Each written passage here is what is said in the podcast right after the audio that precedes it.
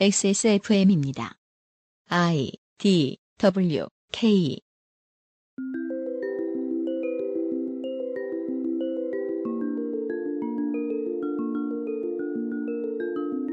한국엔 일본의 것을 그대로 베껴다가 시작한 것들이 너무 많다 보니 우리는 일본 사회의 문제를 들을 때마다 과정과 결과를 예측하는 것이 용이한 편입니다.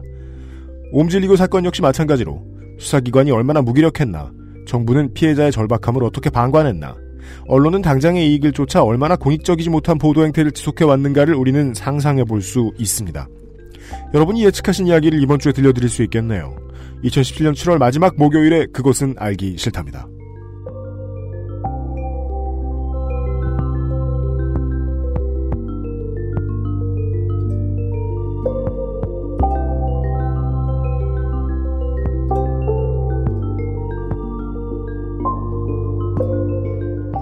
지구상의 청취자 여러분 한 주 동안 안녕하셨습니까? XSFM의 유승균 책임 프로듀서입니다. 오갈 데 없는 홍소라 석사도 앉아 있습니다. 예, 안녕하세요. 홍소라입니다. 네. 그것은 알기 싫다. 234번째 목요일 순서입니다. 잠시 후에 네티즌 20호님을 만나 뵙지요. 이제 네티즌 20호로 아예 fix 된 거예요? 고정된 거예요? 다음엔 바뀝니다. 그것은 알기 싫다는 한 번만 써본 사람은 없는 빅그린 프리미엄 헤어케어에서 도와주고 있습니다. XSFM입니다. 두피도 피부니까 클렌징으로 세안하고 스킨, 로션, 영양크림까지 얼굴에 놓치기 싫은 피부관리 같은 피부인 두피는 잊고 계셨나요? 짜증나고 힘든 일상으로 지친 두피와 모발을 새로워진 빅그린 투쓰리 프리미엄 샴푸에 맡겨주세요. 소중한 내 두피와 모발의 변화 잊지 마세요. 두피 역시 내 소중한 피부란 사실. 두피도 피부니까 빅그린 투쓰리 프리미엄 daily scalp 샴푸 Big Green 같이 쓰면 더 좋아요. 투쓰리 트리트먼트 투쓰리 헤어팩 친구 친구 술친굼 한의사가 인정하는 간에 좋은 국산 굼벵이 거기에 헛개, 강황, 울금까지 애주가들의 핫 아이템이 모두 들어갔습니다. 네이버에 술친굼을 검색하세요. 엑세스몰에서도 만날 수 있습니다. 잊지 마세요. 두피 역시 피부란 사실. Big Green 엑세스몰에서 만나는 빅그린 헤어케어 시스템. 제가 장가 들고 머리가 제일 길었을 때가 3.5cm쯤 갔, 던 적이 있습니다. 어, 보통은 평균 0.9mm 정도를 유지하고 살고 있죠. 요즘 같은 시즌에는 머리를 하루에 두 번 감아요. 김상조 독점거래위원장입니다. 안녕하십니까. 빅그린을 아직 구매해 보신 적이 없으신 분들은 모르시겠지만 어, 그런 분들도 있고, 있지요, 있지요. 빅그린을 한 번이라도 써봤다 내지 계속 구매하고 계시다. 지난주에 홍소라 속사가 짜증냈어요. 어, 뭐라고요? 아, 이놈의 빅그린 때문에. 아, 다른 걸로 감으면 네. 자꾸 머리에 뭐가 나서 괴롭다. 아, 저도 그거 알죠. 머드름 막 나고 네, 맞아요. 프랑스에서 되게 구하기 힘들 텐데. 아, 쟁여 가나 봐요. 보따리에 싸가지고 가나 봐요, 파리까지. 가슴이 아픕니다. 네. 하여튼 빅그린 제품을 애용하시는 분들이라면 네. 기다리는 시즌이 있죠. 뭐, 언제, 뭡니까? 사장님 정신이 가출하던 아. 시절. 잠깐 내려놓으시는 타이밍이 옵니다. 그 시즌이 왔습니다. 왔습니다. 빅그린 페이스 전 제품의 원 플러스 원 행사 시작했고요. 지난번에도 말씀드렸지만 프리미엄 샴푸 런칭 기념 증정품 증정 행사 진행하고 있고요. 거의 다 떨어졌답니다. 네. 빅그린 대용량 네. 워시 워시. 최대 65% 할인 중입니다. 바디워시. 아, 이상한 핑크색. 이때 빨리 구매하세요. 직원들도 괴롭고, 어, 사장님은 잠시 정신을 내려놓고, 우리만 행복합니다. 김상조 독점거래위원장입니다. 감사합니다.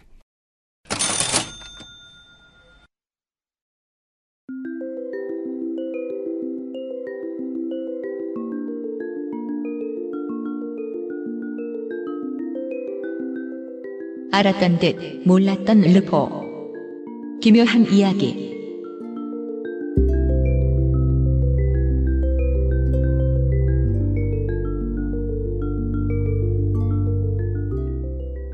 제가 말을 잘못했네요. 다음엔 바뀌는 게 아니고요. 뭐, 다른 분이 나오시든지. 예. 음, 알게 뭡니까? 다른 기계가 나오든지. 예. 다른 인조인간이라던가. 기계에겐 페르소나 따위는 없다고요. 음, 스트레칭을 할 필요가 없는. 네티즌 20호님을 소개합니다. 예, 안녕하십니까. 네. 밖에서 잠깐 얘기했는데 이게 그 역시 방송은 우리가 열심히 그냥 만드는 건데요. 어, 청취자는 신이잖아요. 어, 결과가 어떻게 나올지는 아무도 몰라요. 아, 많은 반응 보여주셔서 감사드리고요. 저는 좀 편집하면서 아, 들으시기 힘드시겠구나라는 걱정 정도는 좀 했었어요. 네. 이번 주는 그 정도는 아닐 것 같긴 한데 또 모르겠어요. 네. 사실 지난주에 이야기를 뭐 정리해드릴 저 지금 저는 뭐 필요성을 별로 못 느낍니다. 극악 무도한 사람들이 극악 무도한 짓을 했던 얘기였습니다. 이유나 음, 결과 같은 것들은 나오지도 않았어요. 예, 그렇죠. 네. 자, 그러면 다시 시계를 1995년 5월 정도로 돌려보겠습니다. 95년 5월입니다. 마츠모토 치즈오가 체포된 직후 정도입니다. 사후 처리. 옴질리교 사건을 해결하기 위해서 일본 사회가 처리해야 될 일은 수도 없이 많았습니다. 중상자를 치료해야 했고요. 정신적인 충격을 받은 피해자들이 일상생활로 돌아갈 수 있도록 의료 지원도 해야 했습니다. 원인 규명도 분명히 가장 중요한 일 중에 하나죠. 근데 원인 규명을 위해서 해야 될 일이 너무 많은 거예요. 특별히 평범한 시민이었던 사람들이 종교라는 이름 아래 어떻게 이런 행동을 보일 수 있었는지 일본 사회가 이해가 안 되잖아요. 이해가 안 되면 분석을 해야죠. 음. 사회학, 심리학, 종교학 각 분야에서 연구가 시작됩니다. 음. 한때 일본에서 마인드 컨트롤이라는 용어가 크게 유행한 적이 있어요. 지금도 가끔 쓰이는데 네. 그 용어가 유행한 게 이 사건이 계기가 되었습니다. 어. 음, 그러면 그 피해자가 아니었던 어, 사람들, 그러니까 일반인들의 어, 정신적인 충격도 컸다라는 이야기네요. 굉장히 컸죠. 어떻게 사회에서 그냥 평범하게 잘 살고 있던 사람들 혹은 심지어 엘리트라고 분류되는 사람들이 이런 행동까지 할 수 있을까를 이해가 안 되면 공포심을 느끼고 공포심을 없애기 위해서는 분석을 해야 되니까요. 마인드 컨트롤이라는 말부터 심리학 용어들, 사람들이 심리학 책을 찾아보기 시작하고 종교학 분야에서도 연구가 많고 연구가 많이 진행됐습니다. 그 연구는 지금도 계속되고 있습니다. 물론 형사 재판은 그러한 사후 처리의 중심이었습니다. 옴진리교 재판으로 불리는 기나긴 법정 싸움은 심지어 아직까지도 기- 끝나지 않았습니다. 저는 그 중에서도 특히 이번 에피소드 다음 시간까지 두 시간을 통해서 옴진리교라는 종교 집단 그 자체를 일본 사회가 어떻게 이런 표현을 쓰겠습니다. 처리했는지, 어떻게 대응해 나가고 상대해 나가는지에 대한 이야기를 해보겠습니다. 삼천리밖에 앉아있는 우리야 다 죽이면 되지 뭐 라고 말할 수 있겠습니다만 법과 국가는 그럴 수 없습니다. 옴진리교의 도전은 일본 사회가 경험해보지 못한 야만이었어요. 그렇다고 해서 일본 사회가 똑같이 야만스럽게 대할 수는 없죠. 최대한 동원할 수 있는 물리력은 경찰입니다. 전쟁을 할 수는 없으니까요. 음. 자위대를 보내서 다 쏠 수는 없어요. 네. 일본은 문명 국가입니다. 그리고 문명 국가가 보여줄 수 있는 가장 무서운 모습을 보여주기로 결정합니다. 지난 두 번의 에피소드는 음, 듣기 힘드셨던 분들께 죄송하다는 말씀을 드리겠습니다. 끔찍한 사건들이 많이 나왔죠. 그리고 사건 내용보다도 일본 사회가 무기력하게 당하는 모습들이 좀 충격으로 다가왔을 거예요. 음. 간단하게 그 인터넷식으로 표현하면 일본 사회 절망편이었어요. 음. 무기력한 수사기관, 눈앞의 이익이 급급한 언론, 방관하는 정부. 이번 두 에피소드에서는 일본 사회 희망편을 한번 보여드리겠습니다. 음. 단호한 수사기관, 아젠다 세팅에 능숙한 언론, 추진력 있는 정부. 음. 일본 정부가 그리고 일본 사회가 항상 잘 돌아가는 건 절대로 아닙니다. 그건 이미 지난 에피소드에서 보셨죠. 이번에는 일본 사회의 각 요소들이 잘 돌아갔을 때 어떤 아웃풋을 낼 수 있는가를 한번 정리해 봤습니다. 음. 반면교사 물론 중요하죠. 반면교사가 될 만한 케이스들 저번 시간에 많았죠. 이번 시간에는 어떤 사회가 제대로 무언가에 대응을 했을 때 그것에서 일본 이외의 다른 사회들이 어떤 걸 참고해 볼 수 있을까라는 관점에서 제가 모아본 이야기들을 전해드리겠습니다. 음. 알겠습니다. 세자루의 창. 마츠모토 치수오가 체포되고 난 다음에 교단의 다른 주요 관계자들도 신병이 차례로 구속되고 있었던 시점에서 오음 진리교는 일본이란 국가와 사회의 문자 그대로 공공의 적이었습니다. 네. public enemy number one이었어요. 음. 오음 진리교 관계자가 체포되어서 인적 자원을 잃거나 음. 오음 진리교가 재산을 몰수당하거나 사람을 잃거나 재산을 잃어서 오음 진리교가 기세가 약해지는 것이 일본 사회에겐 이득이 되고 음. 오음 진리교가 세력을 확장하는 것이 일본 사회에겐 해악이 됩니다. 음. 쉽네요. 우리 쪽이 강해지냐 너희 쪽이 강해지냐 인과관계가 완벽하게 단순 명쾌한 거예요. 이 정도가 되면 공공의 적이라고 할 수 있죠. 일본 사회는 이 시점에서 오음진리교와 공존할 수 없다는 판단을 내립니다. 그러면은 오음진리교라는 종교 집단에 타격을 입히고 그들이 저진 범죄에 대해서 책임을 지게 해야 되죠. 음. 일본 사회는 이 책임을 지게 하기 위해서 세 가지 방법을 갖고 있었어요. 세 자루의 창을 가지고 있었습니다. 첫 번째, 종교법인법에 따른 해산 명령. 법에 그게 있긴 있군요. 음. 두 번째, 옴진리교의 파산, 파산 절차. 음. 세 번째, 파괴활동 방지법 적용입니다. 음. 파괴 활동 방지법이요. 순서대로 한번 알아보죠. 종교법인 옴진리교 해산 명령. 지난 시간을 들으시면서 이게 좀 놀라우셨던 분들도 계실 거예요. 두 분 어떠셨습니까? 살인을 살포하던 그 순간에도 오음진리교는 정식으로 법인 등록된 종교 법인이었어요. 음. 종교의 이름으로 행해지는 야만적인 행위에 대해서 한국에 사는 한국인이 모를 순 없어요. 종교인들끼리 싸우거나 뭐 종교인들이 다른 사람들한테 해코지하고 다니거나. 근데 이 정도까지는 못 봤고 실제로 가장 생경한 부분은 지난주에는 저는 그거였던 것 같습니다. 사람을 죽이겠다고 계획하고 죽이러 가서 죽이고 와. 이게 사법 체계가 살아있는 잘 먹고 잘 사는 나라에서 있을 수 있는 일이라는 것이 게임에서나 구경할 수 있는 일들인데 말이죠, 요즘은. 그 종교를 보는 일본 사회의 시각이 어 한국과 많이 다르다라는 게 상당히 재밌다고 얘기를 해야 되나요? 어떤 점이요? 그러니까 한국에서는 저번에 그 지난 시간에 말씀해 주셨지만 음 신흥 종교라는 말을 쓰지 않잖아요. 사입이나 이단이라고 하죠. 네. 그런데 어떻게 새로 생겨난 종교에 종교 법인이라는 것을 이렇게 법적인 지위를 부여할 수 있다라는 것 자체가 네. 어 저는 참 신기했어요, 사실은. 종교에 관해서는 상당히 가치 중립적이니까요. 그게 안타깝게도 약점으로 작용해 버렸고요. 음.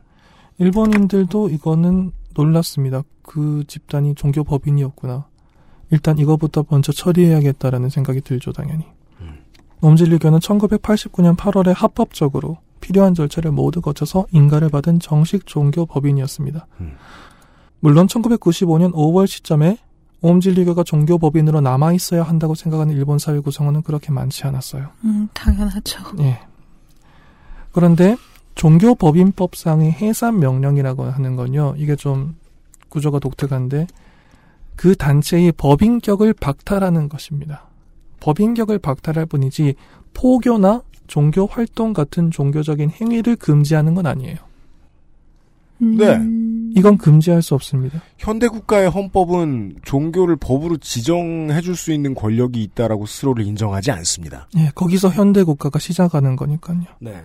질문이 있는데요. 예. 그러면 일본에서는 이 종교 법인으로 인정받지 못한 그런 어떤 종교를 단체. 이야기할 때, 네, 종교 아, 어떤 단체를 이야기할 때, 예, 어, 사입이라고 하지 않나요? 안 합니다. 아, 그 역시 그냥 종교 단체. 음, 사이비가 닮았지만 아니다라는 뜻이지 않습니까? 그렇죠. 이단은 반대적 끝이고 그렇지 않아요. 왜냐하면 그거는 기둥이 되는 종교가 있어야 되는데 일본은 그런 종교를 인정하지 않기 때문에 뉘앙스 상으로 이상한 신흥 종교라는 식으로 말하는 경우야 물론 있죠. 네. 하지만 용어 자체는 신종교, 신흥 종교라는 말을 씁니다. 어, 알겠습니다. 그렇기 때문에 포교 활동이나 종교 활동 혹은 뭐 자기가 방에서 종교 의식을 한다거나 이런 건 국가가 막을 수 없어요. 음. 법인격을 박탈할 뿐입니다. 음, 그러면 법인격을 박탈당해도 종교 법인 오음진리교가 사라지는 것일 뿐인 종교 단체 오음진리교는 남아 있어요. 음. 그러면 왜 법인 해산이 필요할까요? 첫 번째, 세금 혜택이 박탈당합니다. 그렇습니다. 이거 굉장히 중요합니다. 그게 단순히 국가가 돈을 더 받는 게 문제가 아니라 음. 일본은 개인이 아닌 단체가 부동산을 소유해서 등기를 하기, 하기 위해서는 법인 등록이 반드시 필요합니다. 종교 법인이 아니게 된다는 것은 오음진리교라는 교단 명으로 정식으로 부동산을 소유할 수 없게 된다는 말이에요. 음, 아까 이야기했죠. 교단 간부를 체포해서 인적 자원을 뺏고 오음진리교의 자금원을 끊어야 되는 거예요. 재산을 뺏어야 됩니다. 음. 종교법인격이 박탈되면은 토지를 교단이 소유할 수 없는 거예요. 음, 등기를 할 수 없는 거예요. 특히 거기가 땅 부자이기도 했죠. 예, 땅이 가장 중요했으니까요. 어, 그러니까 당연히 이 절차는 일본 정부는 서두를 수밖에 없었습니다. 음. 1995년 6월 30일에 종교법인 오음진리교의 관할 관청이던 도쿄도의 도지사, 도쿄지방검찰이 도쿄지방재판소에서 일본 정부를 상대로 종교법인 오음진리교 해산 명령을 청구합니다. 당시 도쿄지검은 상당히 전략적인 판단을 하는데 지하철 살인 사건과 같이 증거 확보와 연관성 증명이 굉장히 어려운 걸 하면 이게 몇 년이 걸릴지 몰라요. 음. 보통 종교법인 해산 재판은 몇 년씩 갑니다. 그렇게 시간이 많이 없었어요. 그래서 상당히 전략적인 선택을 하죠. 이미 증거가 확보된 것, 살인 제조 계획을 주요 근거로 삼아서 해산 명령을 청구합니다. 어. 음, 여기서부터는 일본의 국가나 검찰, 그 지방의 행정부나 지방 검찰 네. 요런 쪽을 주인공으로 놓고 들으시는 게 더 이해하시기가 쉽겠군요. 그들이 제대로 움직이기 시작한 거죠. 그래서 살인 제조 계획만을 주요 근거로 삼아서 해산 명령을 청구하고, 청구하고 이건 증거가 명확하게 있으니까요. 굉장히 스피드 있게 재판이 진행됩니다. 종교법인이 자기 시설 내에서 살인을 대량으로 제조한 것은 분명히 뭐 법인 해산 사유로는 충분하기 때문에 그렇죠. 음. 굉장히 주요한 선택이었습니다. 그래서 법인 해산에 관한 재판은 4개월 만에 1심 결론이 나옵니다. 음. 1995년 10월 30일에 1심인 도쿄지방재판소에서 해산 명령이 나옵니다. 음. 옴질리교 측은 당연히 항소하죠. 그리고 1995년 12월 19일에 도쿄 고등재판소가 항소를 기각합니다. 금방 나오죠. 음. 이 단계에서 종교법인 오음진리교는 해산당하고 임의 단체, 그러니까 그냥 단체로서의 종교단체 오음진리교만 남았습니다. 떨렁 뭐 7, 8개월의 속도면 광속입니다. 그리고 하루 뒤 12월 20일에 도쿄지방재판소는 해산 절차에 들어간 오음진리교 청산인을 지정합니다. 그리고 이 청산인이 1995년 12월 27일에 오음진리교 도쿄 본부로 들어가서 당시까지 공동 생활을 하고 있던 신자들에게 교단이 재산인 청산인의 관리하에 들어갔음을 알리고 시설에서 퇴거해 줄 것을 요구합니다. 아, 법인 재산 관리하러 나온 사람은 보통 이제 한국의 아침 드라마에서는 악마로 표현되는데. 그때까지 신자들이 공동 생활을 하고 있었다는 하고 것도 있었죠. 놀랍네요. 네. 흩어질 이유가 없지요. 지하철에서 살인을 뿌린 지 283일 후의 일이었습니다. 1년도 안 돼서. 그리고 1996년 1월 30일에 최고재판소도 특별 항고를 기각해서 종교법인 오음진리교는 최종적으로 해산이 확정됩니다. 이렇게 일본 정부의 첫 번째 창이 굉장히 스피드 있게 꽂혔습니다. 일본 정부의 첫 반격은 성공한 듯이 보였어요. 그런데 종교법인 해산 명령은 절차가 비교적 간단했던 만큼 한계도 분명했습니다. 종교법인 해산 절차상의 청산인이라고 하는 사람이 있는데 이 사람의 권한이 제한적이에요. 음. 이 사람은 신자들에게 교단 시설에서 퇴거해 줄 것을 요구할 수 있지만 퇴거를 강제할 수는 없어요. 아, 요구는 할 수 있는데 그리고 명백하게 교단 재산으로 명시된 재산이 아니면 관리도 할 수 없어요. 음. 이 말은 교단 측이 마음 먹고 재산을 은닉하기 시작하면 대응하기도 어렵죠. 하지만 스피드 있게 첫 번째 공격을 한 것까지는 평가할 수 있습니다. 음. 그리고 바로 요 두 문제를 타파하기 위해서 청산인이 권한이 약하기 때문에 퇴거도 광제력 있게 시킬 수 없고 재산 은닉에도 대응할 수 없다는 것을 타파하기 위해서 일본 사회는 두 번째 창을 준비하고 있었습니다. 종교 단체 음. 이제 법인이 아닙니다. 종교 단체 오음진리교를 파산시킨다는 계획입니다. 네. 이게 생각컨대 경찰이 아니어도 일정 부분 수준의 사법권을 가지고 있는 공무원들이 있습니다. 한국으로 말할 것 같으면 뭐 국세청 같은 데도 있고요. 음. 식약처에서 권한을 내려준 뭐 구청의 일부 직원들도 그런 거 가지고 있고 단속하러 나오잖아요. 네. 근데 절반 정도 되는 사법권을 가지고 있는 사람들은 인신을 어떻게 하진 못해요. 음. 그렇죠. 나가주세요. 그러니까 전부 다. 인신을 어떻게 하려면은 사법적인 판단을 받아야 되는데 사법적인 판단을 지금 당장 받자면 지금 여기서 말씀을 해주셨던 대로 수사와 재판이 길어야 된다. 이들이 사람을 죽이는 건 너무나도 간단했는데 이들을 처벌하는 건 몇 년과 십몇 년의 시- 세월과 예산이 필요하죠. 법에 의거해야 하니까요. 공무원이 필요하고요. 음. 그래서 현대 국가는 머리를 쓰기를 사법적으로 할 수 없다면 돈을 뺏어가는 방법 이라는 선택지가 생겨난 겁니다. 알겠습니다. 돈 얘기하니까 생각났습니다. 광고를 듣고 와서 얘기를 하죠. 중요하죠. 참고로 저는 추- 출연료를 동전으로 받습니다. 가슴에 넣습니다. 은행 기록이 남지 않죠. 그것은 알기 싫다는 지속 가능한 나눔 아름다운 재단에서 도와주고 있습니다. XSFM입니다.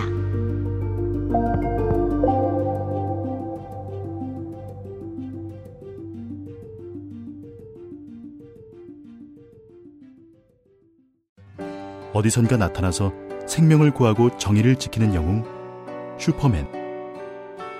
우리 주변에도 많은 슈퍼맨이 있습니다. 바로 공익 제보자입니다. 어쩌다 슈퍼맨이 되어야만 했던 그들에게 세상은 따뜻하지 않았습니다. 수많은 생명을 살린 두 명의 간호조무사는 권고사직을 당했고 장애인의 인권을 위해 싸운 선생님은 결국 사직했습니다. 어려움을 감내하고 있는 슈퍼맨들에게 이제 우리가 감사를 전해야 할 때입니다. 시민사회 지지 캠페인 어쩌다 슈퍼맨에 함께 해주세요. 아름다운 재단 잊지 마세요. 두피 역시 피부란 사실. Big Green 엑세스몰에서 만나는 빅그린 헤어케어 시스템.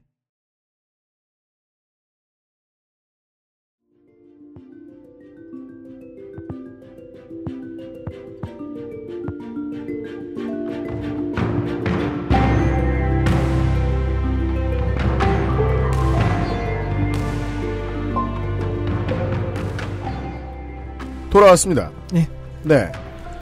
자본주의 국가는 머리를 잘 쓰면 어, 마음에 안 드는 개인이나 단체를 거지로 만들 수 있습니다. 청취자 여러분 중에서 그 채무 파산 이런 절차 때문에 스트레스를 받으신 적이 있으신 분은 저요. 아니 전 청, 청취자가 아니고 저. 청취자 여러분 중에서 네. 이 단어 듣고 좀 이렇게 마음이 안 좋아지실 수도 있는데 여러분 안심해 주십시오. 괜찮습니다. 음. 자본주의 사회에서 파산에 관련된 절차가 정의롭게 사용된 몇 안 되는 케이스를 요번에 소개해 드리겠습니다. 네. 아, 네. 파산을 진행하는 쪽에 감정이입을 했는데 카타르시스를 느낄 수 있는 몇 안 되는 스토리 중에 하나입니다. 그러게요. 이번 에피소드에서 사용되는 그 파산에 관련된 절차에 관한 이야기는 그 2008년에 아사히신문 출판사에서 출판된 파산자 오음진리교 파산관재인 12년간의 싸움이라는 책에서 많은 내용을 참고했음을 미리 밝혀드립니다. 네. 이 책의 집필하신 분이 이야기에 나옵니다. 1995년 12월 28일 파산을 위한 준비. 일본 변호사 연합회 음, 한국으로 치면 대한변협 정도 네, 되나요? 그러네요. 일본 변호사 연합회 전 회장인 아베 사부로 변호사의 집을 우츠노미야 켄지 변호사와 나카무라 유유지 변호사라는 두 명의 변호사가 방문합니다. 우츠노미야 켄지 변호사라는 말을 들으셨고 좀 독특한 성 이름이죠. 그리고 변호사 혹시라고 생각하신 도쿄에 거주하신 청취자 여러분이 계실지도 모릅니다. 여러분이 생각하시는 그 사람 맞습니다.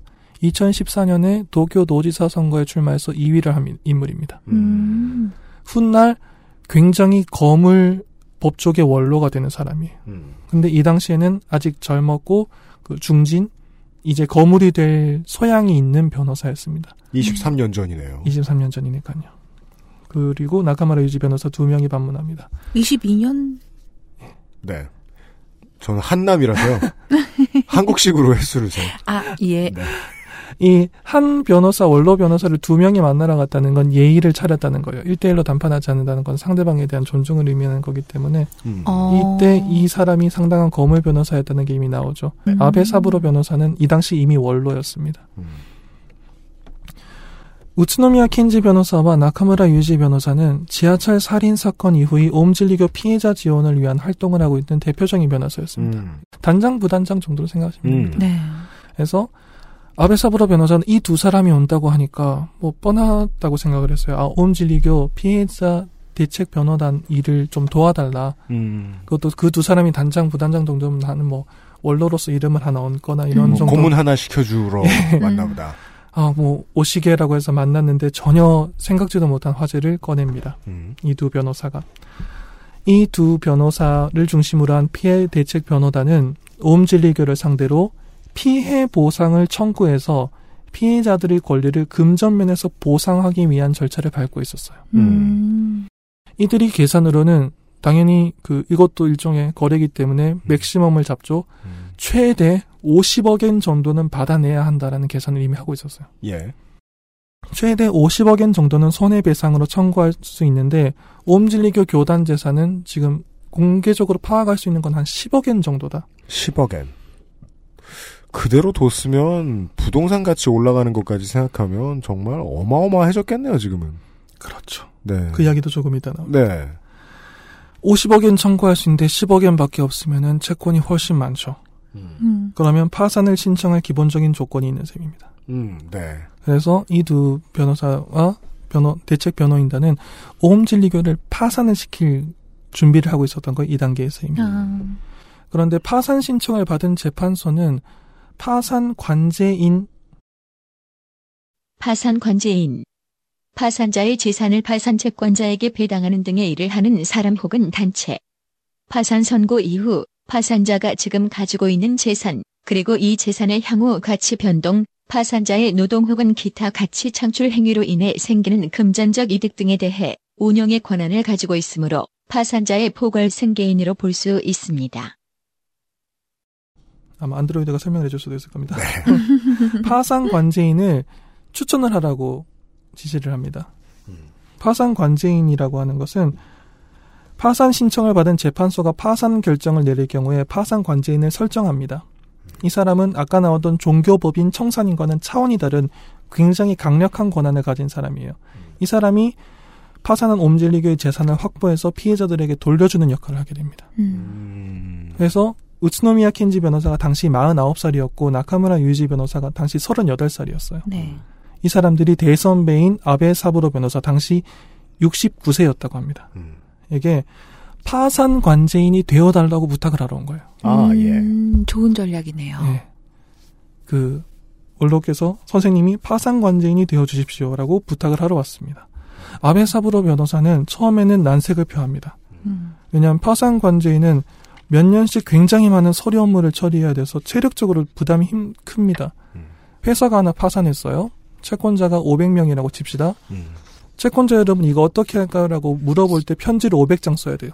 이렇게 합시다 답장하면 편지가 500장 와요. 아이고. 한 번 모이려면 체육관이 필요합니다. 어마어마하게 많은 서류 업무가 필요하고 그 체력적으로 힘든 일이기 때문에 보통 한창 일할 나이인 젊은 변호사가 맞습니다. 음. 보통은. 그래서 나 내일 모레 70인데 literally 내일 모레 70인데 그러세요. 음, 왜냐하면 12월 28일이거든요. 그렇죠. 69살인데 아, 일본도 일본하고 한국은 나이 세는 게 다르지 않나요? 일본은 생일날 나이를 그렇죠. 만 나이. 아, 예. 어. 그렇군요. 예. literally 며칠 있으면 나 70살이 되는데 내가 이거를 이라는 말을 해서 일단은 생각을 해보자라고 이야기를 하는데 이 두 변호사는 가벼운 마음으로 오진 않았겠죠. 음. 꼭 해주십사 부탁을 드리고 돌아갑니다. 음. 그래서 이제 아베 사부로 변호사는 고민에 빠집니다. 나이도 문제도 있고 체력 문제도 있는데 오음진리교의 재산을 파악해서 피해자들에게 돌려준다. 이 말은 당연히 일시적으로 오음진리교라는 교단 구성원을 적으로 돌리는 거예요. 음. 지난 두 번의 방송을 들으신 분들이라면 그게 위험한 일이라는 거는 그렇죠. 예상이 되실 겁니다. 뭐 95년 말이니까 그동안 오음질교가 해왔던 모든 범행이 다 드러난 상태는 아니었을 가능성도 좀 있습니다만 예. 그렇다고 악명을 허로 이해하고 있진 않았겠죠. 음. 그렇죠. 그리고 이런 식의 위험은 그들이 범행을 하는 범행 방식에서도 볼 수 있듯이 자신 개인뿐만이 아니라 가족에게도 그렇- 주변 아. 사람에게도 타겟팅이 되기 때문에 쉽게 판단할 수 있는 일은 아니죠. 범죄와 관련된 보도, 제보 이런 게 들어올 때 늘 고민하는 부분 중에 하나죠. 야, 이런 거 미디어로 다루고 살려면은 그냥 마냥 혼자 사는 게 좋겠다. 부모님도 어디 쿠바가 계시고. 그렇죠. 예. 그 가족에 대한 위협이라는 거는 개인은 내가 자기 좋아하는 일이니까 내 신념을 가지고 그러 가지만 그 신념이라는 게 가족이 공유할 수 있는 게 아니잖아요. 그렇죠. 아무리 가까운 가족이라고 해도 쉽게 판단할 수 있는 일은 아니었을 겁니다. 그래서 아베 사부로 변호사의 회고에 따르면 고민을 꽤 오래 했는데 결단을 내리는데 몇 가지 요소가 작용을 했다고 해요. 음. 그 중에 하나는 사카모토 츠츠미 변호사 일가 살인 사건입니다. 네. 음. 아까 이 변호사를 소개할 때 전 일본 변호사 연합회 전 회장이라고 했을 겁니다. 1992년에 회장에 취임했었어요. 음. 사카모토 츠츠미 변호사 일가 당시 실종 사건이 1989년 그러니까 3년 전에 발생했었습니다. 음. 전 일본 변호사 연합회 회장이 됐을 때 그러니까 대한변협 회장이 됐을 때 뭐, 뭘 했을까요? 회원 관리. 그렇죠. 근데 변호사 일가가 실종되어 있는데 경찰이 촉봐도 제대로 수사를 안 하는 것 같은 거예요. 음. 그렇기 때문에 이 사람이 이 사건을 잊지 말아달라고 캠페인하고 가도에서 전단지 뿌리고 그런 활동을 아. 굉장히 열심히 했어요. 음. 이게 그 종교와 관련이 있는지 별 확신도 없는 상태에서 무슨 일인지도 모르는 상태에서 무슨 일인지 모르는데 음. 어쨌든 서른 살짜리 젊은 후배가 자기 입장에선 젊은 후배가 일가가 다 사라졌다고 하니까 네. 음. 해서 전단지 뿌리고 여러분이 이 사건을 기억해 주십시오 하면서 굉장히 많은 활동을 했고 그 다음에 회장에서 내려와서 시간이 지났는데 이 시점에서 몇 개월 전에 그러니까 1995년 9월에 유, 골이 회복되는 걸로 아는데 그때 이미 일가가 다 살해당했었구나라는 걸 알았던 거예요. 요몇 음. 개월 전에. 음. 그때 느꼈을 분노는 상상하고도 남음이 있죠. 그, 음. 네. 그리고 개인적인 연관도 하나 있었어요. 이거는 정말 우연이라고밖에 할 수 없는데 음. 아까 그 우츠노미야 켄지 변호사라는 훗날 거물 변호사가 되는 그 사람이 부탁을 하러 왔다고 했지 않습니까? 네. 음. 사카모토 츠츠미 변호사 그 옴질리 교에게 살해를 당한 음. 분의는 이 아내와 대학 시절 자원봉사를 통해서 만나고 훗날 네. 결혼을 한 사이였어요. 음. 부인인 사카모토 사토코 씨는 우츠노미야 켄지 변호사가 이- 일하던 변호사 사무소의 직원으로 근무한 적이 있었어요. 아. 음. 아는 사람이군요. 그러니까 우츠노미야 켄지 변호사 부탁하러 온 단장 입장에서는 자기 동료였던 거예요. 음. 과거에 같이 일하던 동료가 남자친구가 있다고 했는데 사법시험 합격해서 결혼해서 아 잘 됐다 그랬는데 1년 전에 아이도 태어나서 음. 장남이 일, 한 일- 생후 1년 2개월이었는데 음. 가장 행복한 순간이잖아요. 아 잘 살고 있구나라고 했는데 그 일가가 무참히 살해를 당했다는 거였죠. 우츠노미야 켄지 변호사가 거의 평생을 이 일에 관여를 하는데 공공의 이익을 위해서 이 일을 맡았을 거라고 생각을 해요. 음. 이 사람의 삶의 흔적을 보면은 그런데 네. 개인적인 분노가 없었을 거라고도 생각도 안 해요 저는 음. 음, 예, 예, 예. 그 두 가지가 공존할 수 없는 것도 아니고요 예, 예. 너희들이 누구를 죽였는지 아느냐라는 마음이 없었을 거라고도 생각하지 않습니다 음. 음. 그런 내막을 알고 있던 아베 사부로 변호사 그러니까 선배 입장에서는 부탁 거절하기 어려웠겠죠 음. 그래서 최종적으로 아베 사부로 변호사는 두 변호사의 부탁을 받아들입니다 음. 음. 해서 피해자 대리인 변호단 단장이었던 우츠노미야 켄지 변호사가 도쿄지방재판소가 요구한 파산 건재인 추천자로 아베 사부로 변호사를 추천합니다. 음. 베테랑들이 들러붙는군요. 달려붙었죠. 그 지난 에피소드의 마지막에서 그 마스모토 살인 사건으로 제자리를 했던 의사 의대 교수가 보였던 행동도 그렇지만 옴질리그가 내 눈앞에 맞서는 것들은 모두 다 제거해 나가겠다고 하면서 무차별적인 폭력을 행했잖아요. 네. 그게 일본 사회 어딘가를 건드리고 있었던 거예요. 음. 그리고 그 반격이 이제 시작되는 거죠. 파산 절차를 통한 피해 회복.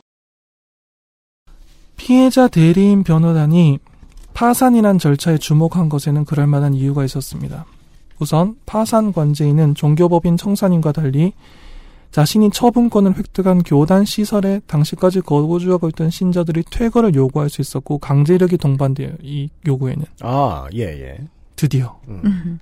음. 드디어 강제력이 동반됩니다. 음. 그리고 무엇보다도 부인권 그 부인할 수 있는 권리 음. 부인권이라는 강력한 권한이 있었습니다. 이 권한은 지불 정지 6개월 이전에 채무 변제가 불가능하다는 것을 알면서 처분한 자산이나 그런 인식이 없을 경우라도 무상 혹은 시가보다 크게 적은 가격으로 처분한 자산은 파산 관제인이 소송을 통해서 돌려받을 수 있다는 거예요. 아.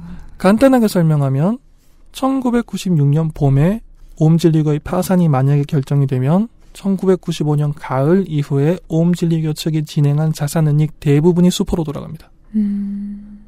뭘 부인하는 권리인지 알겠네요. 예. 네. 이 파산 절차를 통해서 옴질리교를 압박하는 것에는 두 가지 장점이 있었습니다. 우선 직접적인 피해 회복. 피해자들이라고 불러야 되죠. 옴질리교의 각종 범죄로 피해를 입은 사람들. 그분은 피해자들이 맞습니다. 그분들을 국가나 사회의 도움으로 피해를 회복해주고 도와주고 구조해주는 것도 물론 필요합니다. 그런데 일본 사회가 여기서 한 가지 차관점을 더 마련한 거예요. 이 피해자들이 그냥 피해자들이 아니라 가해자들에게 받아낼 돈이 있는 사람들이다. 채권자들이다. 음. 금전적인 보상을 직접 요구할 능동적인 권리가 있는 사람들이다. 음. 그냥 수동적으로 피해자의 자리에 두고 여러분 이렇게 도와주겠습니다. 저렇게 도와주겠습니다가 아니라 여러분은 당당하게 이들에게 너희들은 나에게 이런 범죄를 저질렀고 그건 용납할 수 없는 일이고 그렇기 때문에 난 너에게 돈으로라도 보상을 받겠다, 배상을 받겠다라고 요구할 권리가 있는 사람들이라는 거예요. 거기에 주목을 한 거죠. 물론 그 과정에서 옴질리교 교단 자체를 사실상 해체할 수 있다는 것도 큰 장점이죠. 네. 그 두 가지 장점 때문에 파산 절차를 진행하기로 한 겁니다. 그래서 1995년 12월 11일에 오음진리교가 자행한 각종 사건의 유가족과 피해자들이 공통으로 구성한 피해자 모임이 오음진리교 측에 총액 약 50억 엔의 손해배상을 청구하고 오음진리교의 파산을 신청합니다. 그리고 하루 뒤인 12월 12일에 일본 정부도 법무 대신을 대표자로 삼아서 약 2억 5천만 엔의 손해배상을 청구하고 오음진리교의 파산을 신청합니다. 아, 음. 따블이네요. 예. 음. 당연히 오음진리교의 자산은 한 10억 엔 정도니까는 자산을 크게 총화하는 액수죠. 네. 도쿄지방재판소는 12월 14일에 교단 자산 보전 필요성을 인정해서 부동산과 현금 예금 확보를 지시합니다. 네. 기업들끼리 혹은 땅 부자들끼리 투자자가 기업에게 공격 들어갈 때 생기는 일이에요.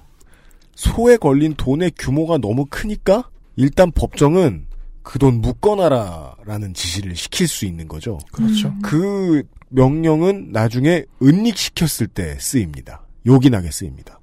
어? 그때 명령했던 돈은 얼만데? 이거 어디, 어디 갔어? 다시 찾아와. 라고 말할 수 있는 법적 근거를 만들어 두는 거죠. 그 지시가 고작 이틀 뒤에 나온 거죠. 아까부터 계속 초패스트입니다. 그리고 여기서 일본 정부의 특별한 배려가 하나 나옵니다. 배려요? 예. 정부의 특별한 배려. 이 과정에서 최초로 절차적인 문제가 하나 발생합니다. 일반적으로요. 회사가 뭐 파산이라는 게 종교법인이 자주 쓰는 건 아니고 보통은 회사겠죠. 음. 회사가 도산해서 채권자들이 파산을 신청하는 경우에는 예납금이라는 제도가 있습니다. 음. 파산이라는 공적인 절차를 통해서 개인의 채권, 개인이 받을 돈을 돌려받는 거잖아요. 음. 네. 그렇기 때문에 그 과정에 소요되는 비용은 그 개인들이 부담하는 게 원칙이에요. 아. 이건 또 틀린 말은 아니죠. 뭐, 판상 관제인이 사무실도 하나 마련해야 되고 그 네. 편직 500통씩 오기 때문에 음. 사무실도 마련해야 되고 그 다른 대리인들도 써야 되고 인적 물적 자원이 필요하기 때문에 그 비용은 파산을 신청한 사람들이 예납금이라는 돈을 재판소에 냅니다. 음. 그 돈을 가지고 운용을 해요. 네. 그런데 이 경우 파산 신청인들은 옴슬리그가 자행한 범죄의 피해자들이었어요. 그들이 어느 정도 재산을 미리 내놓을 수 있을지도 의문이고 무엇보다도 아침 출근길에 살인가스 공격을 받은 사람들의 유가족이나 피해자들에게 여러분의 피해를 보상받으려면 예납금을 내세요라고 하는 거는 사, 사리에 네. 맞지 않죠. 네네. 네, 그러게요. 매뉴얼에 맞는데 사리에 맞지 않은 일과 매뉴얼과는 다른데 사리에 맞는 일이 있으면 일본 정부는 보통 매뉴얼대로 하고 욕을 많이 먹는 스타일입니다. 음. 그럼 뭐 한국이랑 비슷하네요. 행정력이란 게 그렇죠. 그렇죠. 게다가 그 어딜 매뉴얼이라는 가나. 게 음.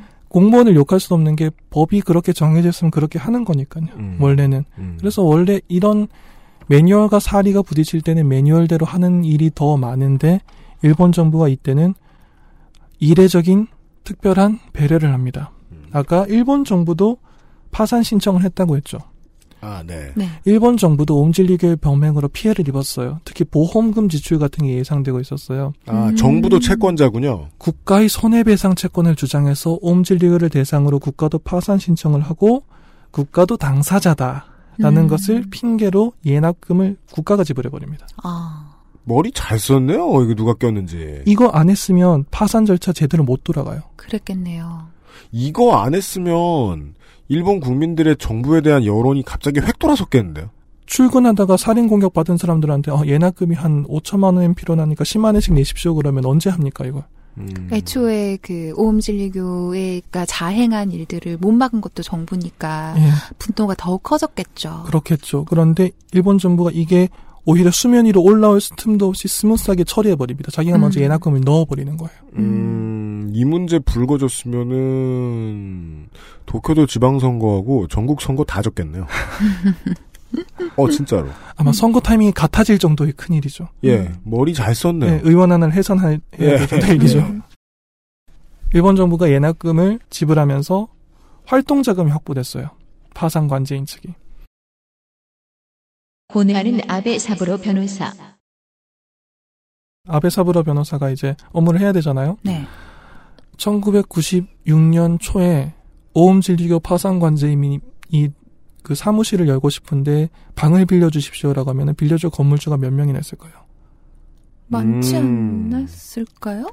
아니에요? 음, 건물주들이 생각하는 자산의 가치라는 게 당장 받을 수 있는 세에도 있지만 향후 지역의 평판에 아, 가장 민감한 사람들이 건물주란 말이죠. 그렇군요. 그리고 위험하죠. 음. 이때는 아직 교단의 기세가 꺾이기 전입니다. 아, 네.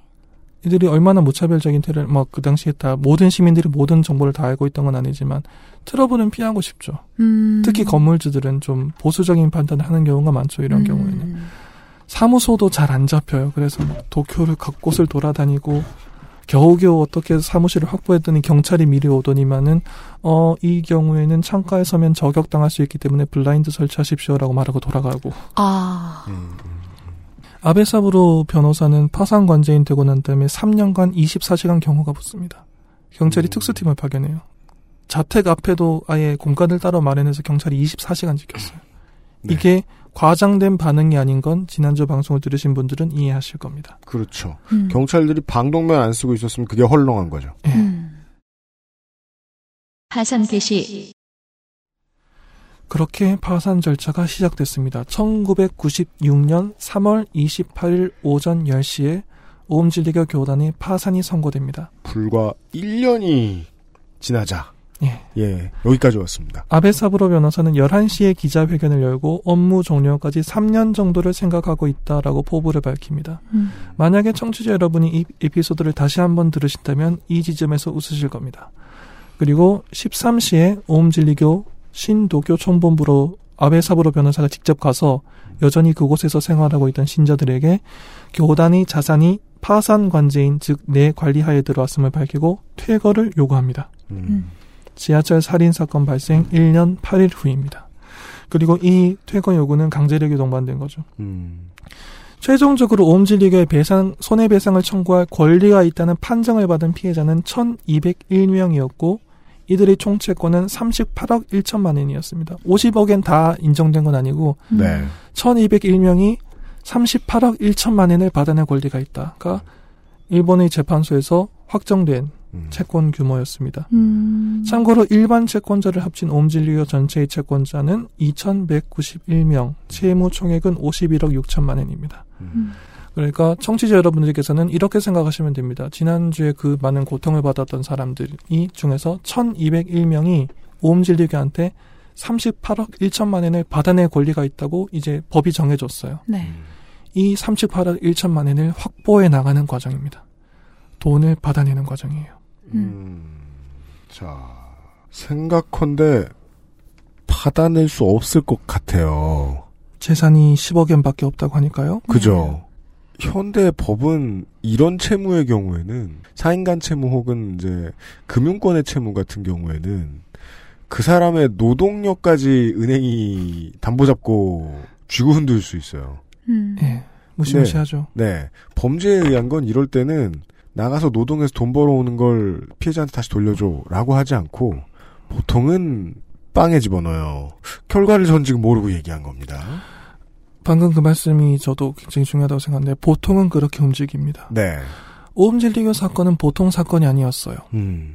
이런 식의 그 심리권한 반응도 있을 수 있어요. 그거는 너무 특수한 상황이니까 이렇게 특수한 대응을 한 거 아니냐. 음. 그 말도 어느 정도 맞습니다. 네. 하지만 그런 특수한 상황에서 특수한 대응을 했다는 기록이 남는 것은 극심한 범죄의 피해라는 것에 대해서 어떤 가이드라인이 새롭게 생기는 것이고 그 가이드라인에 따라서 일본 사회도 바뀌어요 조금씩 음. 변화해 나갑니다. 음. 피해자들의 권리를 어떻게 보장할 것인가 이 사람들이 도움을 받을 사람들이 아니라 채권자라는 면을 보자라고 하는 그 차관점이 일본 사회를 조금씩 바꿔나가는 첫 발자국 정도로 생각하시면 되죠. 음.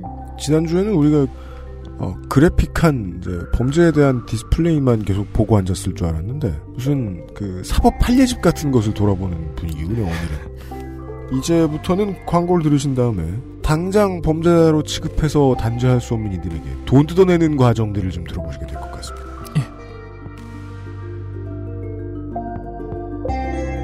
그것은 알기 싫다는 실천하는 사람들을 위한 노트북 한국 레노버에서 도와주고 있습니다. XSFM입니다.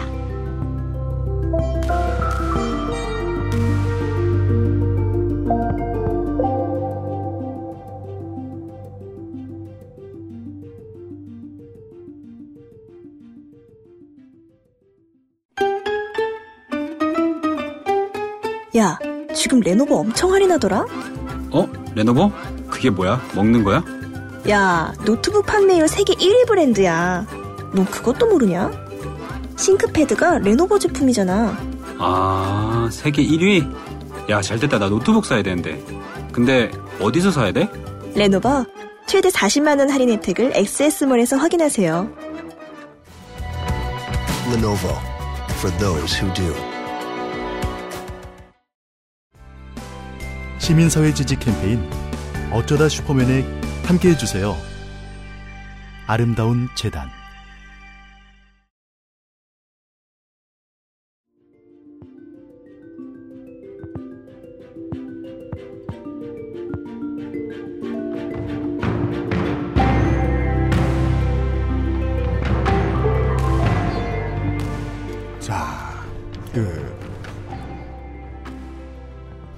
복수는 달콤하지 않습니다.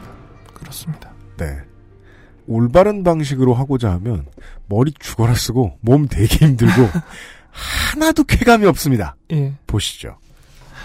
아베사브로 변호사와 파생 관계인 측 관계자들은 도쿄의 총본부에서 했던 것을 일본 전국의 오음진리교 관계시설을 돌며 다 합니다. 음. 같은 업무를.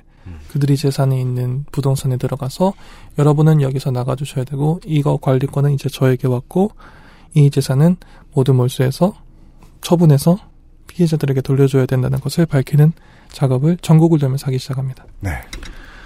그리고 6월 11일에는 첫 소송을 제기해서 교단이 은닉을 시도한 재산을 돌려받는 절차도 시작합니다. 음. 부인권을 행사한 소송은 기록상으로 남아있는 게 8건, 총 18개의 부동산을 돌려받습니다.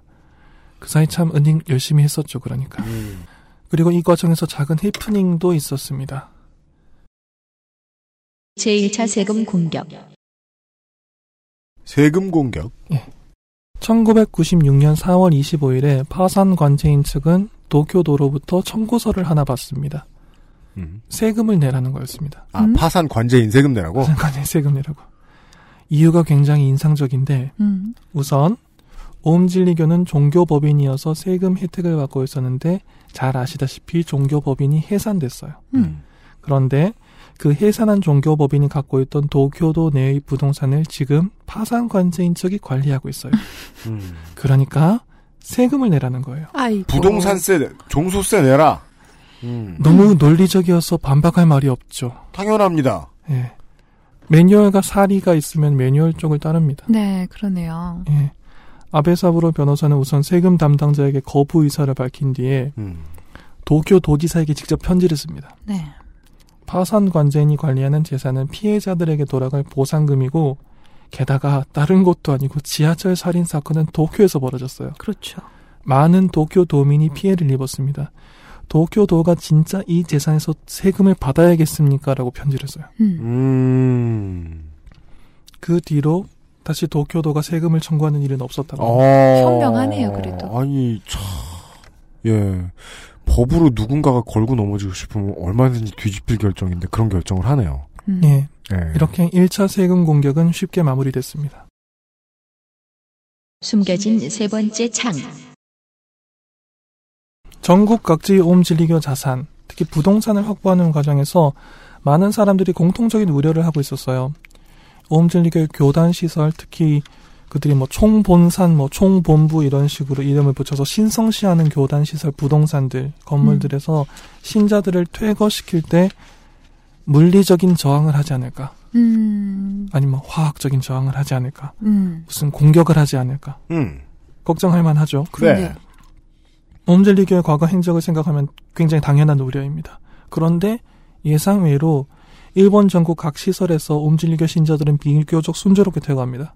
음. 우리가 몇 월 며칠까지 비워주겠다고 미리 말하고 난 다음에 순조롭게 퇴거해요. 음. 어. 이 순조로운 퇴거가 사실 이유가 있었습니다. 음.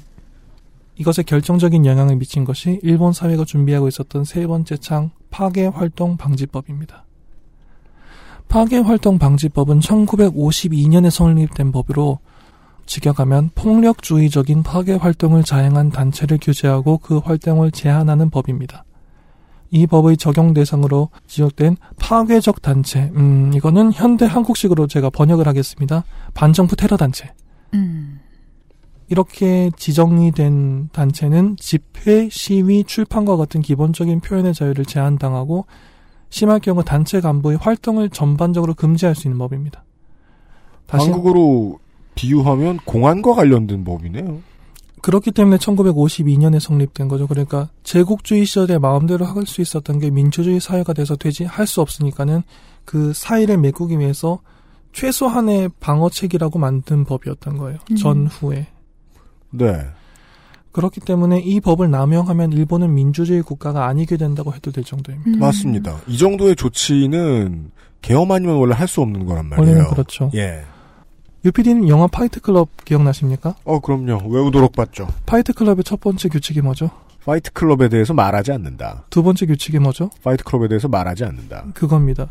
파괴활동 방지법이 법조문이 45개가 있어요. 1조가 이 법이 왜 있는 법이고 목적이 뭐다라고 밝히고 2조에 남용하지 마라라고 적어놨어요. 음. 3조에 남용하지 마라라고 적어놨어요.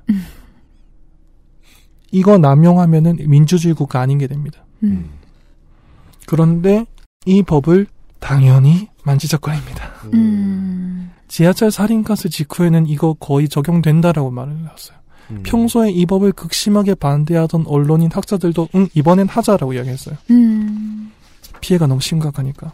이 법을 적용하기 위해서는 첫 번째 단체 활동으로 두 번째 정치적인 목적을 가진 폭력적인 파괴 활동을 세 번째 앞으로도 자행할 명백한 위험성이 있어야 됩니다. 음. 오음진리교는 첫 번째, 두 번째 당연히 만족합니다. 네. 단체적으로 정치적인 목적을 가지고 폭력적인 파괴 활동을 했어요. 문제는 이들이 앞으로도 이런 활동을 할 것이라고 명백하게 예상할 수 있느냐입니다. 명백하게. 오음진리교 입장에서는 이 법이 적용되면은 이젠 정말 집단일 수도 없는 거예요. 진정한 의미의 교단 해체입니다. 간부들의 활동도 못하고 포교도 못하게 되- 뭐 출판 자유가 금지되니까요. 실질적으로 없어지는 거예요. 네. 이 법이 적용되는 순간 교단이 끝나기 때문에 이 법은 절대로 막아야 됩니다. 그럼 어떻게 될까요? 앞으로는 우리는 절대로 이런 행동하지 않겠습니다라는 제스처를 적극적으로 보여줘야 돼요. 음. 퇴거 절차에 적극적으로 협조합니다.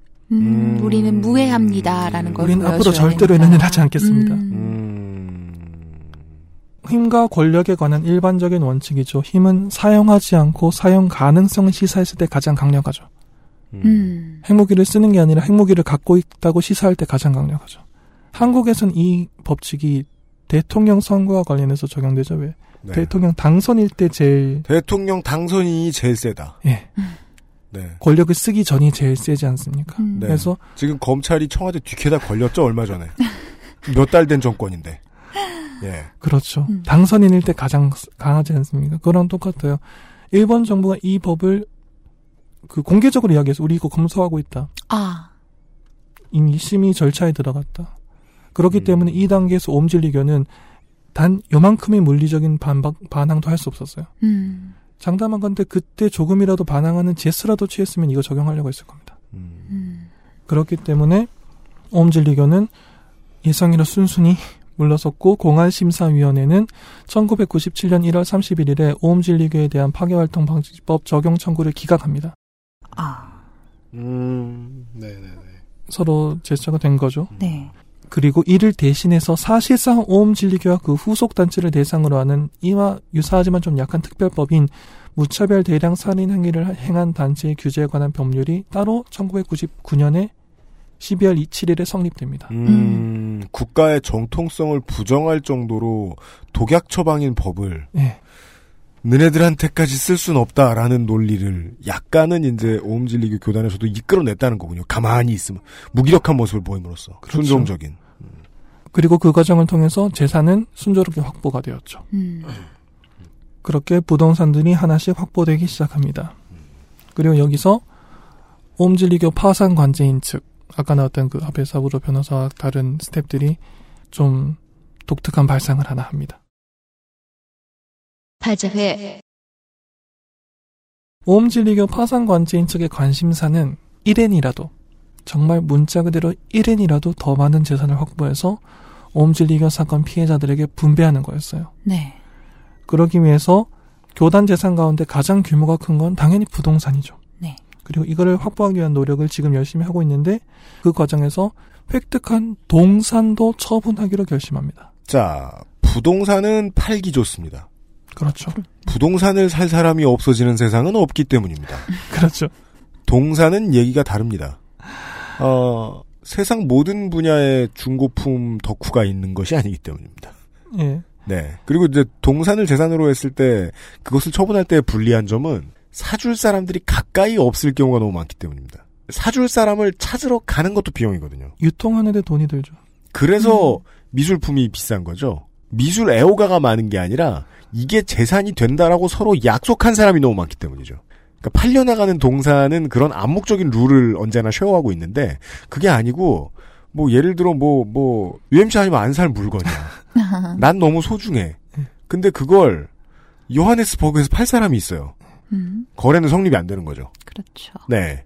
그 가격이 요하네스버그까지 티켓값만큼이 나오지 않으면 그렇지만 후지산 근처에 좋은 땅이 나왔어요. 음. 어, 뭐 온천 아, 온천 나오나요 거기 모르겠는데 그뭐뭐 뭐 좋은 호텔을 내가 하나 지어야겠어. 뭘 해도 좋아. 요하네스버그에서 부동산 업자가 달려옵니다. 음. 사러. 부동산은 가치가 있으니까요.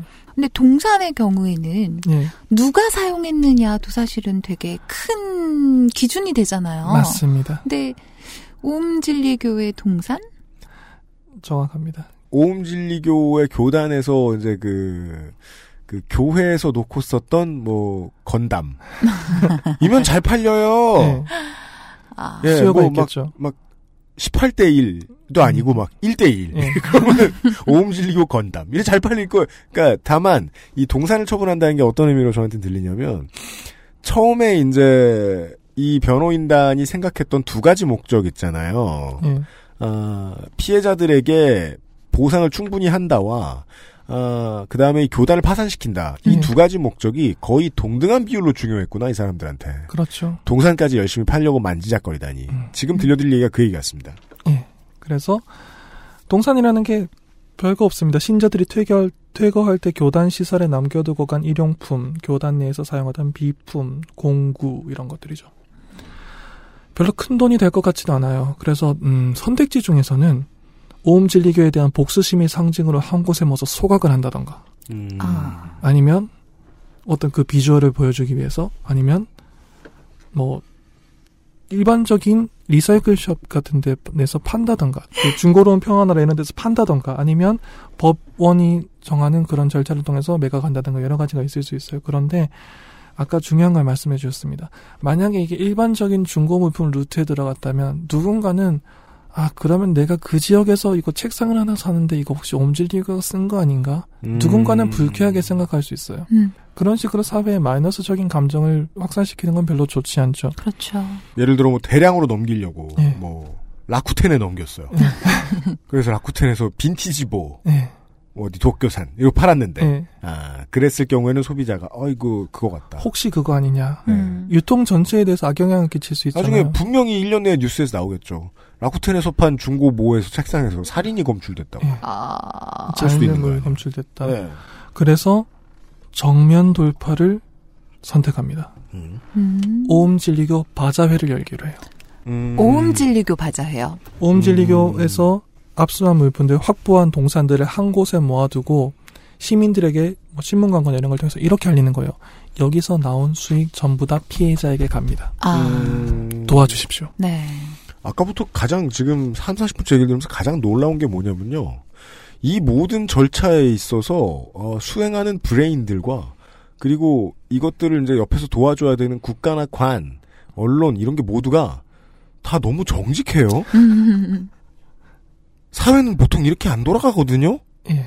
정직한 메시지를 서로 주고받아서 서로 납득해요. 음. 또 예외적인 성공 사례죠. 그래서 네. 1996년 9월 8일에 1차 바자회에서 300종류 약 1000점의 물품이 판매되는데 아침 10시에 오픈할 예정이었는데 1000명이 줄을 서요. 와. 아... 정리권을 배부하죠. 이 중에는 그냥 돕고 싶어 했던 시민들이 다수. 다수. 음. 절대 다수. 네. 그리고 이제 범죄 덕후.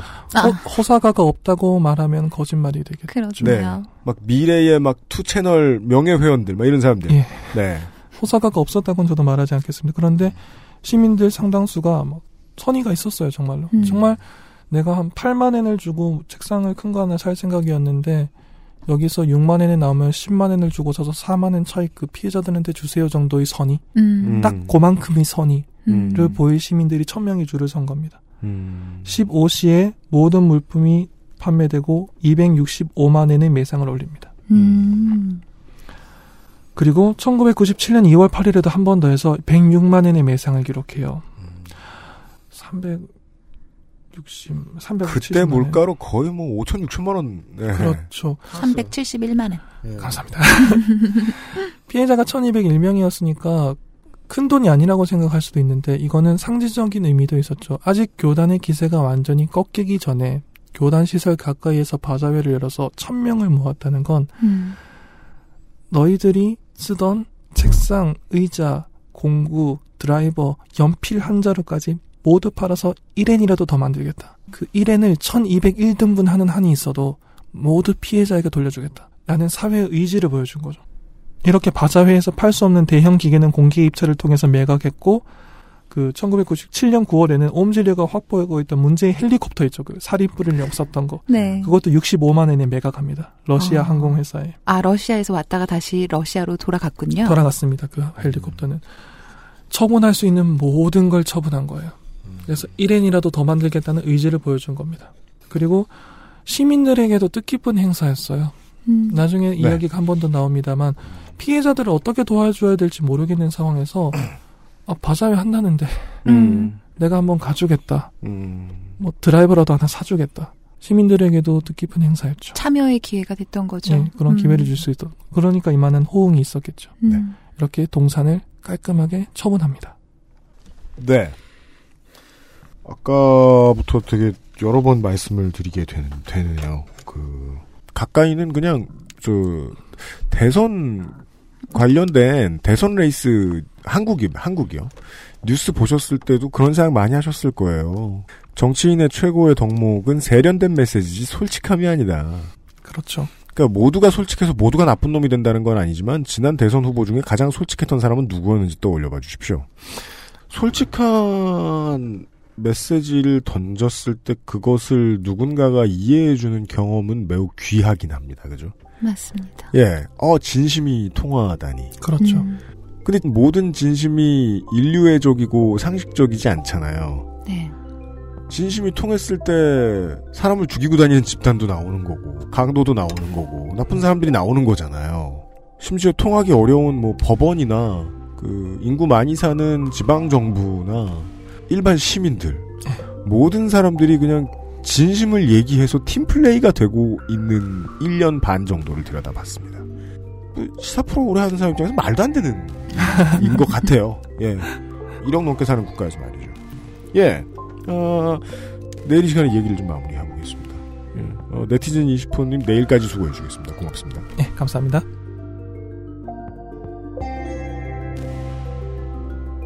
그것은 알기 싫다는 살아서 집까지 상쾌한 아침 술친구에서 도와주고 있습니다. XSFM입니다.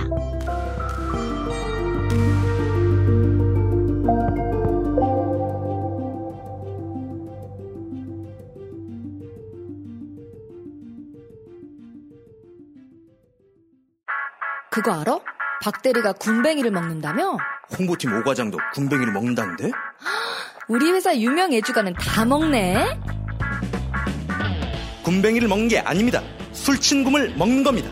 한의사가 인정하는 간에 좋은 국산 군뱅이. 거기에 헛개, 강황, 울금까지 애주가들의 핫 아이템이 모두 들어갔습니다. 후기가 좋은 이유가 있습니다. 술친굼 네이버에 술친굼을 검색하세요. 엑세스몰에서도 만날 수 있습니다. 친구 친구 술친굼. 전 세계에서 가장 많이 팔리는 노트북 브랜드? 글로벌 판매율 1위 레노버. 지금 바로 엑세스몰 전용 특가에 구매하세요. Lenovo for those who do.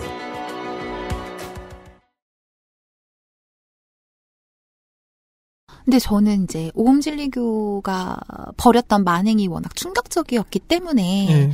그 다음에 이렇게 착착착착 이렇게 진행이 될 수 있는 게 아니었을까라는 생각도 조금은 들고 맞습니다.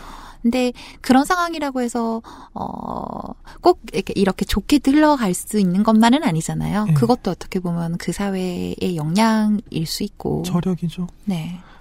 어제 시간에 이제 무라카미 하루키 얘기를 하다 보니까 그 작품 언더그라운드 말씀 바로 해주시는 떠올려 주시는 분들도 되게 많았는데 저 읽었어요. 아 진짜요? 그러니까 다는 아니고 서점에서 서점에 갈 일이? 있어가지고 좀 들춰봤어요. 네. 우리는 흔히 이제 그 갤러리에 간 말이죠. 무라카미 하루키는 음. 어 되게 복잡하고 어려운 얘기를 하다가 사정하는 글을 쓰는 사람 이렇게 생각하고 있는데 음, 네. 그냥 일반인이 보기에 이 작가 특유의 특유의 무미건조함이 이런 상황을 만나서 르포르타주가 되니까 음. 제가 봤던 작품들 중에 저는 가장 울림이 컸거든요. 언더그라운드 이렇게 높이, 높이 평가하는 독자들 많이 못 봤는데 많이 어, 보시는 별로 분들 중에. 없더라고요. 예. 네. 저는 되게 아 특출나다. 이 사람은 취재에 의한 대학 소설 같은 거 썼으면 참 잘할 사람인데 음. 그걸 재미있어할 사람이 아니라서 그냥 예 했겠구나 하는 생각은 들었는데 여튼 한 번쯤 보시길 바래요. 예. 음, 지금 후속편도 나왔다고 하지 않으셨어요? 네. 2017년에 발매됐습니다. 음. 내일 이 시간에 나머지 얘기를 좀 정리를 해보죠. 어, 홍석사와 어, 유승균 책임 PD가 다시 돌아올 것입니다. 안녕히 계십시오. 든든한 수고하셨습니다. 수고하셨어요. 목요- 금요일에 뵙겠습니다. 감사합니다. 감사합니다.